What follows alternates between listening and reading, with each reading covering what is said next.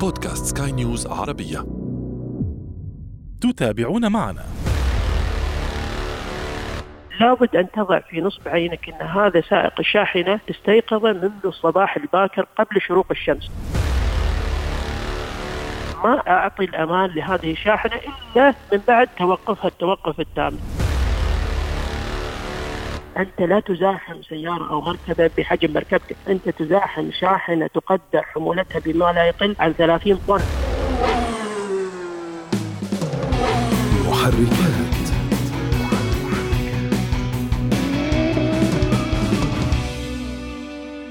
أن تقود مركبتك على الطريق السريع أمر اعتيادي لكن أن تقود المركبة المدنية بين شاحنات كبيرة تسير بسرعات عالية فهذا الأمر مختلف ولا مزاح فيه. فالخطأ هنا يمكن أن يكون مجرد سوء تفاهم بسيط وسوء التفاهم هذا يمكن أن يكون قاتلا.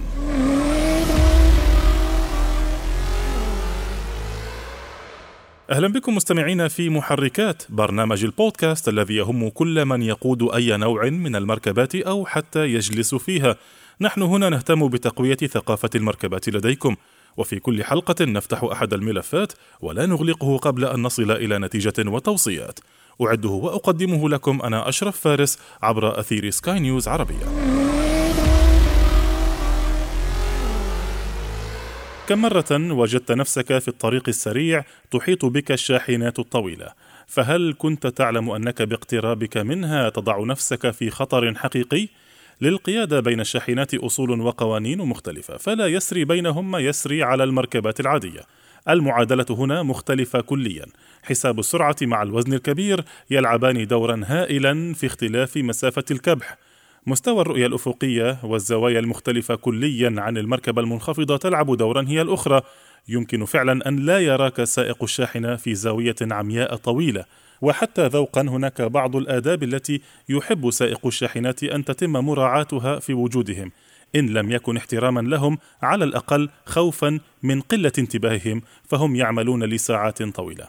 إذا للمزيد عن هذا الموضوع ينضم إلينا العميد جمال العامري المدير التنفيذي لجمعية ساعد للحد من الحوادث المرورية. أهلا بك ساعة العميد. أهلا بك أستاذي أستاذ أشرف ومرحبا بك يا طويل العمر. حياك الله. يعني سيادة العميد بعض الناس يجهلون ما هو أو ما هي آداب القيادة بين الشاحنات. بداية يعني فلنتكلم ذوقا. ما هو إتيكيت إن صح التعبير ما هو إتيكيت القيادة بين الشاحنات؟ جميل. أول شيء أقول بسم الله الرحمن الرحيم. مع تمنياتي للجميع بالسلامة على الطريق في حلهم وترحلهم عجبتني كلمة الإتيكيت يمكن أول مرة أسمع مصطلح اللي هو طال عمرك الاتيكيت من خلال اللي هو قيادة المركبة في الوسط اللي هو مسير الشاحنات ولكن نحن نقول قواعد السير والمرور يعني بما أنها أوسع بالنسبة للسلامه المرورية نحن نتكلم. نعم. فطبعا بالنسبة للقيادة في الشارع طبعا لها قواعد سير وفي لها أيضا ضوابط وأحكام وقوانين ولوائح وإجراءات والتزام من جانب السائق، فطبعا كل هذه الأمور ولكن اليوم الوضع اللي نحن قاعدين نتكلم عليه بخصوص اللي هو القيادة وسط المسير بالنسبة للجوار من تكون عندنا بعض الشاحنات أو القاطرات أو الرافعات أو اللي هو الحمول الثقيله. وهذا بمختلف الموازين قيادة غير آمنة في آن واحد. ليش؟ لأن اليوم أنت لما تقود وبالجوار اللي هي إن كانت شاحنة أو لوبد أو سكس ويل أو ما شابه ذلك من الرافعات الثقيلة ممكن أنك تكون أو يكون حجم الخطورة أكبر بسبب أو بآخر. وهو طال عمرك اليوم لما أتكلم على مثل هذه الوضعية في حال المسير في نهر الطريق م. تكون عندي مقاومة الرياح. يعني هذا العامل الرئيسي اللي لازم إني أنا أحسب حسابه. فهذه الأمور لابد إني أنا أو أن كقائد مركبة إني أنا اضعها نصب عيني. كيف مقاومة الرياح؟ اليوم لما أتجاوز هذا الجسم اللي هو إن كان الشاحن الرافع هني هي أصلا مصد للريح اللي ممكن يكون على حجم على حسب حجم قوة التيار اللي هو موجود. إن كان بسرعة 120 كيلو متر في الساعة أقصد سرعة الرياح وليس سرعة المركبة. م. فهني لما أنتهي من هذا التجاوز اللي هو ممكن يمتد إلى 10 أو 20 متر بعض الأحيان هني أنا أنطلق إلى مقاومة رياح مضاعفة بخلاف اللي هو الرياح اللي كانت مقاومتها مع المركبة اللي هي صغيرة فهني يكون الاندفاع من خلال اللي هو الفجوة اللي ممكن أنها تأتي إلى هذه المركبة تحرفها عن مسارها. وهني إذا كان طال عمرك بالنسبة لل عفوا اسمح لي إيه. إذا كان السائق غير منتبه ممكن إنها يضرب بجانب الطريق إن كان على الكتف الأيسر أو ممكن إنها تنحرف السيارة بأي من الاتجاهات اللي ممكن إنها يفقد السيطرة عليها. يعني أنا فقط حبيت إني أوضح النقطة أكثر يعني هو عندما يقود سائق آه، مركبة عادية بجانب شاحنة فتكون الشاحنة تصد الرياح الجانبية القادمة صحيح. إليه وعندما يتجاوز عنها آه، يتفاجأ برياح مفاجئة على مركبته الصغيرة. وبحجم السرعة اللي ممكن تكون طال عمرك اللي هي سرعة الرياح. أحيان كثيرة عندنا بعض العواصف بعض بعض الرياح العاتية بعض اللي هو العواصف الترابية وهلم جر من هالأمور. وناهيك عن الظروف أو الطقس اللي ممكن إنه يكون الماطر أيضا تكون اللي هو أو الطرق تكون زلقة. فهني لابد أن يضع اللي هو السائق نصب عينيه.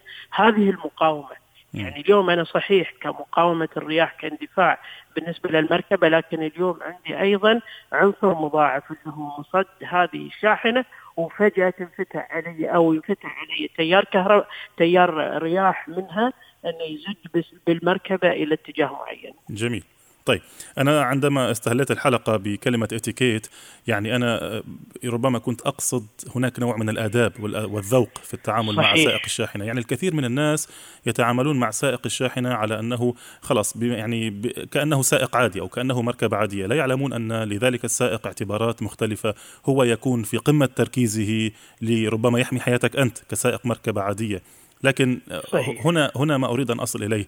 ما هي المباحات وما هي المحظورات عندما أكون أنا بمركبتي المدنية بجانب شاحنة طويلة سواء كان ذلك على الطريق السريع أم حتى في الطرق المكتظة؟ صحيح. أول شيء لابد أني أنا أنتبه أثناء قدومي إلى هذه المنطقة أو أو أو, أو تجاوز هذه الشاحنة أني أنا أنظر إلى هذه الشاحنة بالنسبة لحمولتها. شو اللي ممكن إنها تكون هذه الحمولة إن كانت آه، قضبان حديدية أو كانت آه، أتربة أو رمال أو إنها طال عمرك شاحنات محملة فوق بعضها البعض أقصد كسيارات أو إن آه، بضاعة متنوعة. أنظر اليه إذا كانت هذه مت يعني بالنسبة لتثبيت هذه الحمولة هل هي بقدر من السلامه اللي ممكن ان أنا أمر بسلام؟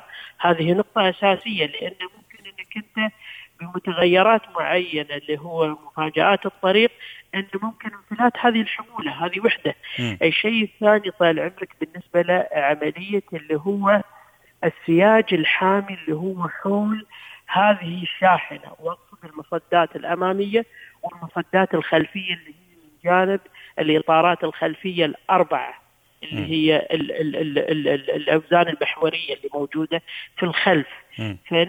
هل هي تقي لا قدر الله في حال اللي هو انزلاق سيارة ممكن أنها تأتي تحت هذه الشاحنة؟ لأن من شروط إجراءات السلامة لدى ترخيص أو جهات الترخيص اللي موجودة على مستوى وزارات الداخلية من شروط اللي هو مسير هذه الشاحنات إن تكون هناك في مصدات حديدية إضافية. في حال لا قدر الله ممكن إن تكون من مفاجآت الطريق إن السيارات أو المركبات الصغيرة أو الخفيفة أو الدراجات تأتي تحت هذه الأوزان المحوريه بالنسبة للإطارات. فإني أنا أنظر إلى هذه إن كانت الحمولة وأيضا المصدات اللي موجودة وخاصة في المحاور الخلفية.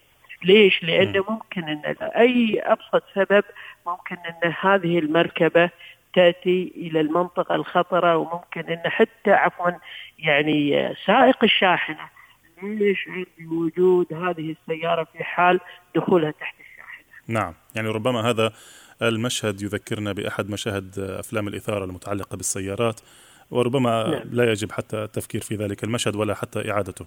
لكن يعني نعم. بعيدا عن عن الدراما وعن الأفلام بعض نعم. السائقين على الطرق الطويلة يكون آه، يقود ببطء شديد هو يعتقد بأنه نعم. له الأحقية بأن يقود في أقصى اليمين ربما يكون ببطء حتى أبطأ من الشاحنات الكبيرة تمام فيجد نفسه في المحصلة بين شاحنتين يعني شاحنة في الأمام وشاحنة في الخلف وهو في المنتصف ربما صحيح. إحدى الشاحنتين تريد التجاوز عنه لشدة بطئه آه، وهو يرفض أن يتخلى عن المسرب اليمين من منطلق أن هذا حقي أنا من حقي أن أكون بطيئا في هذا المسرب وهو أقصى اليمين لا يوجد. يمين أكثر من ذلك فما هي آداب التعامل في هذه المرحلة في هذا في هذا الموقف عندما يكون السائق على أقصى اليمين؟ آداب التعامل بالنسبة لوجود هذه المركبة الخفيفة في وسط نهر الطريق بالنسبة للمشرب اللي ممكن تكون فيه مثل هذه الشاحنات. ولكن نحن نقول هذا المشرب أو اللي هو أقصى اليمين اللي هو الوقوف المتكرر. هذا مسماه يعني بشكل آخر اللي هو الوقوف المتكرر. فهذه الحارة ليست للمسير ببطء هي للمسير للشاحنات اللي ممكن أنها تكون يعني تحمل آه، حمولات يعني غير طبيعية وأيضا وقوفها بشكل أو بآخر. فهني طال عمرك بالنسبة للقاعدة اللي ممكن أنها تكون موجودة على حسب فلسفة اتساع هذا الطريق. يعني شو أقصد بهالكلام؟ م. اليوم الطرقات عندنا من خمس مسارات وأربع مسارات وثلاث مسارات ومسيرين ومسار واحد اللي هي الحارات أنا أقصد فيها. فاليوم من الطبيعي أن تكون هذه أو هذا الطريق على على مستوى معدل ثلاث حارات أو ثلاث مسارات. فإذا كان الطريق يعني بالنسبة لقواعد السير في ثلاث المز... في ثلاث مسارات لابد إني أنا لو كنت إني أنا في أقصى اليمين إني أنا اتوسط اللي هو المسار اللي موجود في هذا الطريق. يعني أنتقل بشكل أو بآخر مثل ما قلت أنت من خلال إتيكيت اللي هو المسير في الطريق. لابد ان أنتقل وأترك المسار لهذه الشاحنة. لأن المسار الطبيعي لها واللي هي احق فيه أنها تكون في هذه الحارة. وأنا من الاحقيه بما أني أنا أكون أكون في الحارة الوسط اللي هي موجودة على حسب توزيع قواعد السير والمرور على مستوى المسارات إن كان اللي هو أقصى اليمين أو اللي هو أو عفوا أقصى اليسار اللي هو حارة التجاوز ومن بعدها طال عمرك اللي في المسير بالنسبة لعملية اللي هو الحارة الوسط والحارة الأخيرة اللي هي أقصى اليسار تترك للشاحنين في سيارات النقل التي تحمل البضائع أو أي من الحمولات المختلفة أو ذات السرعات البطيئة وليست للسرعات اللي هي من خلال اللي هو المركبات اللي ممكن أنها تكون تشغل مثل هذه المسارات بالنسبة لأقصى اليمين. جيد جدا. طيب هذا فيما يتعلق في آه، الطرقات ذات الثلاث مسارب فأكثر. طيب نعم. بالنسبة لي السائق سائق المركبة العادية عندما يكون يجد نفسه أمام أو خلف شاحنة لأي ظرف من الظروف كان نعم. في بعض الطرقات يكون الشارع أو الطريق مسربين فقط فيجد نعم. نفسه السائق في بعض الأحيان يزاحم صحيح. الشاحنات على مسربهم ما هي مسافة صحيح. الأمان الصحيحة لأتركها إذا كانت الشاحنة خلفي أم كانت أمامي قبل قبل مسافة الأمان اللي إحنا نريد أن نتكلم عليها لابد أنظر إلى اللي هو المدى اللي موجود أمامي من الم... من الشاحنات اللي هي في اللي هو نفس المسار اللي هو أقصى اليمين. م. إذا أنا مضطر إني أنا أثبت في هذه الحارة. وفي نفس الوقت العين تراقب من بعد ترك مسافة كافية بما يقدر في حدود العشرين متر ما بين المركبة وما بين الشاحنة اللي أمامي. أيضا أنظر إلى الشاحنة التي قادمة من الخلف. من خلال المراءة الجانبية أو المرايا اللي مثبتة في منتصف الزجاج اللي هو الأمامي. فهني أيضا عندي من الآداب أو من الإتيكيت على أساس أني أنا أيضا في حال وجودي مرغما أخاك لا بطل اللي هو استخدام الإشارات الأربع التحذيرية. لسبب اليوم مثل ما تفضلت أنت من بداية الحلقة أني أنا لابد من احترام هؤلاء البشر من سائقي الشاحنات، ليش الفرضية هذه أنا أكد عليها؟ اليوم هؤلاء البشر اللي هم ممكن يكونون من سائقي الشاحنات لابد أن تضع في نصب عينك أن هذا سائق الشاحنة قد استيقظ منذ الصباح الباكر قبل شروق الشمس م. على أساس أنه يعتلي هذه الشاحنه أو هذه المعدة اللي هي ممكن تكون موجودة وامتدت به طال عمرك أو ساعات اللي هو المتواصلة من قيادة هذه الشاحنة إلى ما شاء الله فهني ممكن إنه يكون هو أيضا مرهق إنه يكون هو سهران إنه ممكن إنه هو يكون متعاطي بعض الحبوب المنبهة إذا كان هو قادم من خارج الحدود أو من مسافات بعيدة قد تمتد إلى ممكن إنها تكون يوم كامل في بعض الأحيان. فممكن إن عملية تركيزه في الشارع أو في المركبة التي أمامه ليس بالإدراك اللي ممكن يكون اللي ممكن أنه يتفادى لا قدر الله. في الاستخدام. فهني أنا أقول استخدام الإشارات الأربعة التحذيرية على أساس أن هناك في مسير بطيء أو في هناك توقف أو في هناك يعني بعض المشاكل اللي ممكن تكون موجودة في هذا المسرب أو في هذه الحارة اللي هي حارة اللي اقصى اليمين. فهني لابد إني أنا أتركها. وأيضا ما أني أنا أعطي الأمان لهذه الشاحنة إلا من بعد توقفها التوقف التام لأنه ممكن إن هني أنا في نقطة خطر حتمية لسبب أو لآخر كيف؟ أنا هناك عندي المشاحنة التي أمامي متوقفة أو مسارها بطيء وليس يفي بالغرض اللي ممكن إني أنا آه، آه، آه، أتخذ أي مناورة لا قدر الله في حال عدم توقف الشاحنة القادمة من الخلف فأنا أكون هني ما بين قوتين ممكن إنه يكون أو تكون هذه المركبة يعني في حال اصطدامها ما بين هذه الشاحنتين إنها تكون عجينة وسط هذه الشاحنات اللي ممكن كامل تكون طبعا. موجودة وشفنا مشاهد مثل هذه الأمور خاصة في الأنفاق بالذات لما يكون المسير بطيء فهني لابد إن في في حال عدم الحجب الرؤيه إني أنا أنتبه لتدفق الشاحنات التي من الخلف إذا كنت مضطر في وجودي وثباتي في هذا المسرب أو المسار اللي هو ارض اليمين. طيب أنت تطرقت لنقطة غاية في الأهمية لها علاقة بعقلية السائق، سوف أعود إليها لاحقا لكن دعنا آه، في نقطة التجاوز. أنا كسائق مركبة وأريد أن نعم. أتجاوز على سائق شاحنة، نتحدث هنا عن الطرق الخارجية ربما ربما. خارج دولة الإمارات، لم أرى كثيرا في دولة الإمارات من آه، الطرقات نعم. ذات المسربين فقط ذهابا ايابا، نعم. لم أرى الكثير منها ولكن هذه موجودة في الكثير من الطرقات الخارجية في الدول المجاورة، نعم. ولابد من آه، إحسان التعامل معها. حتى أن السائقين من دولة لدولة ربما تختلف طبائعهم ويختلف أسلوبهم في التفكير. آه، كيف يكون التجاوز الصحيح الآمن للشاحنة دون أن يساء فهمي من قبل سائق الشاحنة الأخرى يعني هل نعم. إذا استخدمت الإضاءة العالية هل ذلك سوف نعم. يؤذيه هل سوف يعتقد بأنني أعطيه إشارة خاطئة ما تأثير ذلك نعم, نعم. هو بشكل خاص أنا أتكلم أو عفوا بشكل عام أقدر ألخص اللي هو استخدام الإضاءة يعني بغض النظر إذا كانت الإضاءة العالية أو كانت بالنسبة للإشارات اللي هي الانعطاف إلى اليمين أو الانعطاف إلى اليسار أو اللي هو أيضا اللي هو حركة ضغط اللي هو على الفرامل بالنسبة للتنبيهات اللي ممكن إنها تصدر من خلال الإضاءة الحمراء.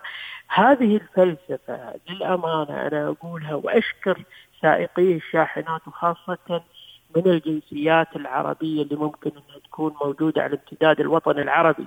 اليوم لما نتكلم على مستوى إن كان المملكة العربية السعودية أو كذلك أيضا اللي هو بلاد حوض البحر الأبيض المتوسط أو شمال أفريقيا نجد الفلسفة بالنسبة لقيادة المركبة وسط هذه الشاحنات مختلفة كل الاختلاف عما هو موجود عليه يعني في بعض البلدان العربية في منطقة الخليج ليش؟ لأن هناك في فلسفة اللي هي ممكن أنا أسميها أكثر وعيا وسط قيادة هؤلاء البشر في ثقافتهم من سائقي الشاحنات مع السيارات الصغيرة أو المركبات اللي هي الخفيفة لماذا؟ لأن اليوم لما أني أنا أعطي إشارة اللي هو عدم التجاوز بوجود اللي هو إشارة اليسار بالنسبة للوميض اللي هو اللي هو عدم التجاوز وخاصة إذا كان مجال الرؤية غير واضح فهني تلاقي آه، مالك هذه السيارة وسائق هذه السيارة الخفيفة يلتزم بإشارة الشاحنة. ليش؟ لأن العلو اللي موجود في هذه الشاحنة يمكن من مجال رؤية أبعد من مجال رؤية اللي هو سائق المركبة الخفيفة يعني وأيضا حجم الرؤية.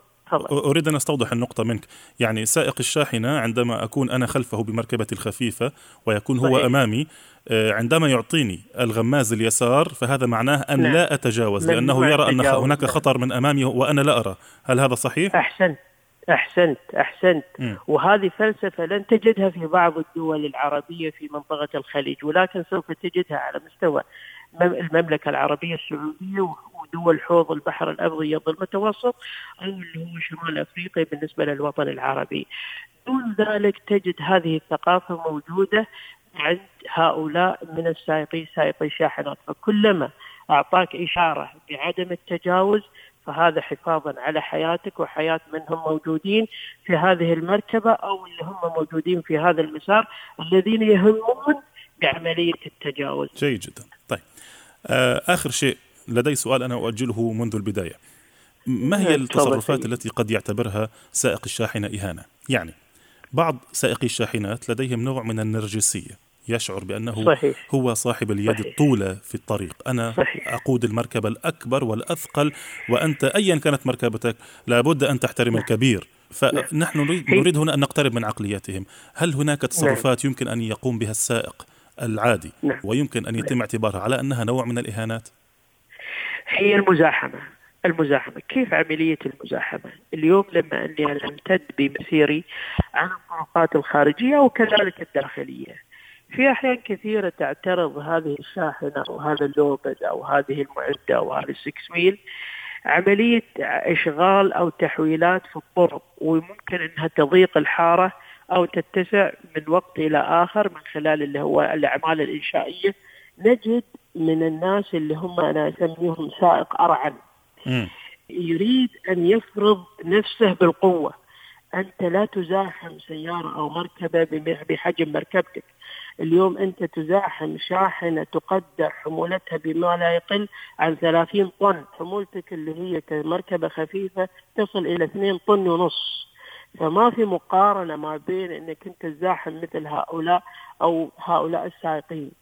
فهني لابد إني أنا لما أني أنا أنظر إلى تضاريس هذا الطريق أو تضاريس هذا المكان أو تضاريس هذه الأعمال إني أنا أعطيه المجال ما إني أنا أمر رغما عن انف هذه الشاحنه لسبب إني أنا ما أريد أتأخر أكثر من 30 ثانية أو دقيقة أو تجاوزت الثلاث أو أربع دقائق.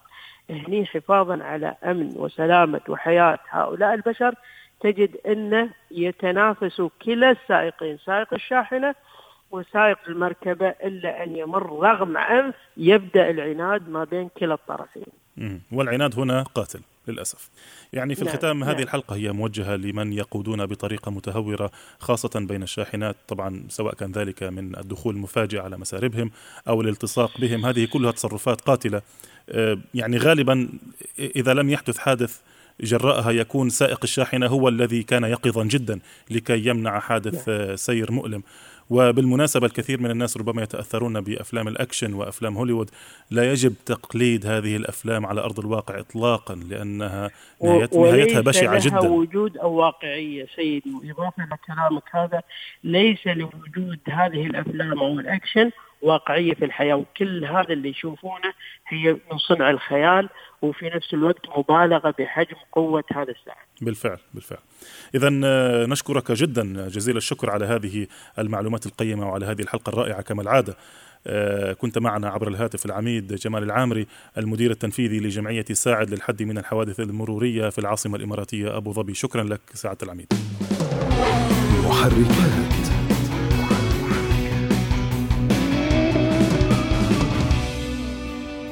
وأنتم مستمعين الكرام إذا حاز هذا البودكاست على استحسانكم يرجى منكم إعطائه التقييم المناسب. وإذا كانت لديكم أي تعليقات أو تحسينات يسعدنا دائما أن نستقبل رسائلكم عبر منصاتنا المختلفة. ولا تنسوا دائما وأبدا متابعة جميع منصات سكاي نيوز عربية. في الإخراج الفني كان معي إيدي طبيب. في الإعداد والتقديم كنت معكم محدثكم أنا أشرف فارس. نشكركم مرة أخرى على حسن المتابعة. دمتم دائما وأبدا في أمان الله. مع السلامة. محركات